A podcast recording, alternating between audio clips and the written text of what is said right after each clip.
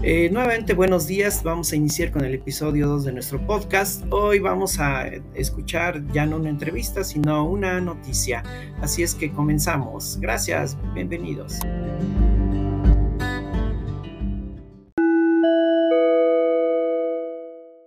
Hola, ¿qué tal? Esto es Notigarzas y los saluda Carla Romero. Así iniciamos el día de hoy con la información. Watts no regresa a clases, anuncia el rector.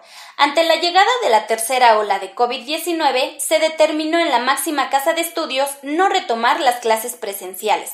Derivado de esta tercera ola y luego de que el semáforo epidemiológico pasara a color amarillo, el rector de la Universidad Autónoma de Tlaxcala, Watts, Luis González Plasencia, anunció que no habrá regreso a clases presenciales este ciclo escolar que inicia el próximo 23 de agosto. Es así que el rector de la Negó que se vaya a iniciar el ciclo escolar de manera normal. Comentó que a los 9.000 aspirantes que fueron aceptados dentro de la máxima casa de estudios comenzarán de forma virtual su preparación para este ciclo escolar.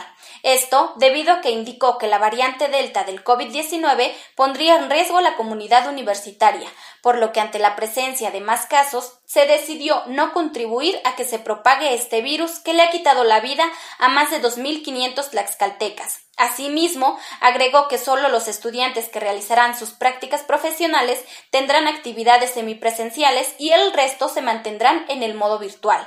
Pese a que el personal académico y directivo estaban listos para iniciar el ciclo escolar otoño 2021 el próximo 16 de agosto, no será presencial, sostuvo el rector. En entrevista para Notigarzas, Plasencia comentó que la institución se ha preparado para la implementación del protocolo del sano regreso. Sin embargo, el regreso a color amarillo por el incremento de casos en la entidad nos ha tomado por sorpresa.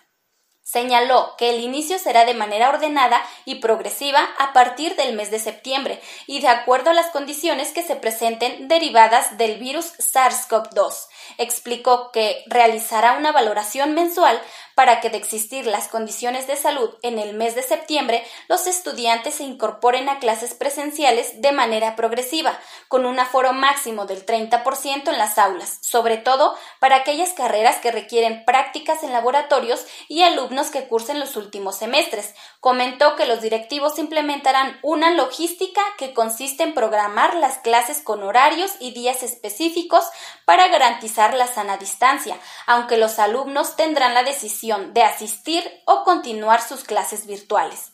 Lo que menos queremos es exponer a los jóvenes. Estamos atentos al ritmo de la vacunación. Ya se abrió el proceso para que los de 18 y más se vacunen, pero aún no se ha concluido. Lo que queremos es que por lo menos tengan la primera dosis por seguridad de ellos y de los papás, detalló.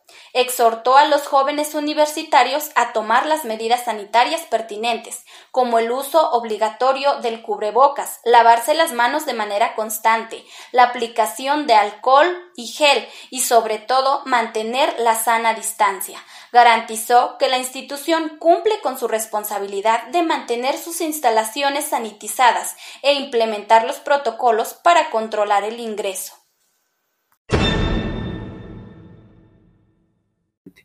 Eh, muchas gracias, eso es todo por el día de hoy y nos vemos en el siguiente episodio, la siguiente semana. Gracias.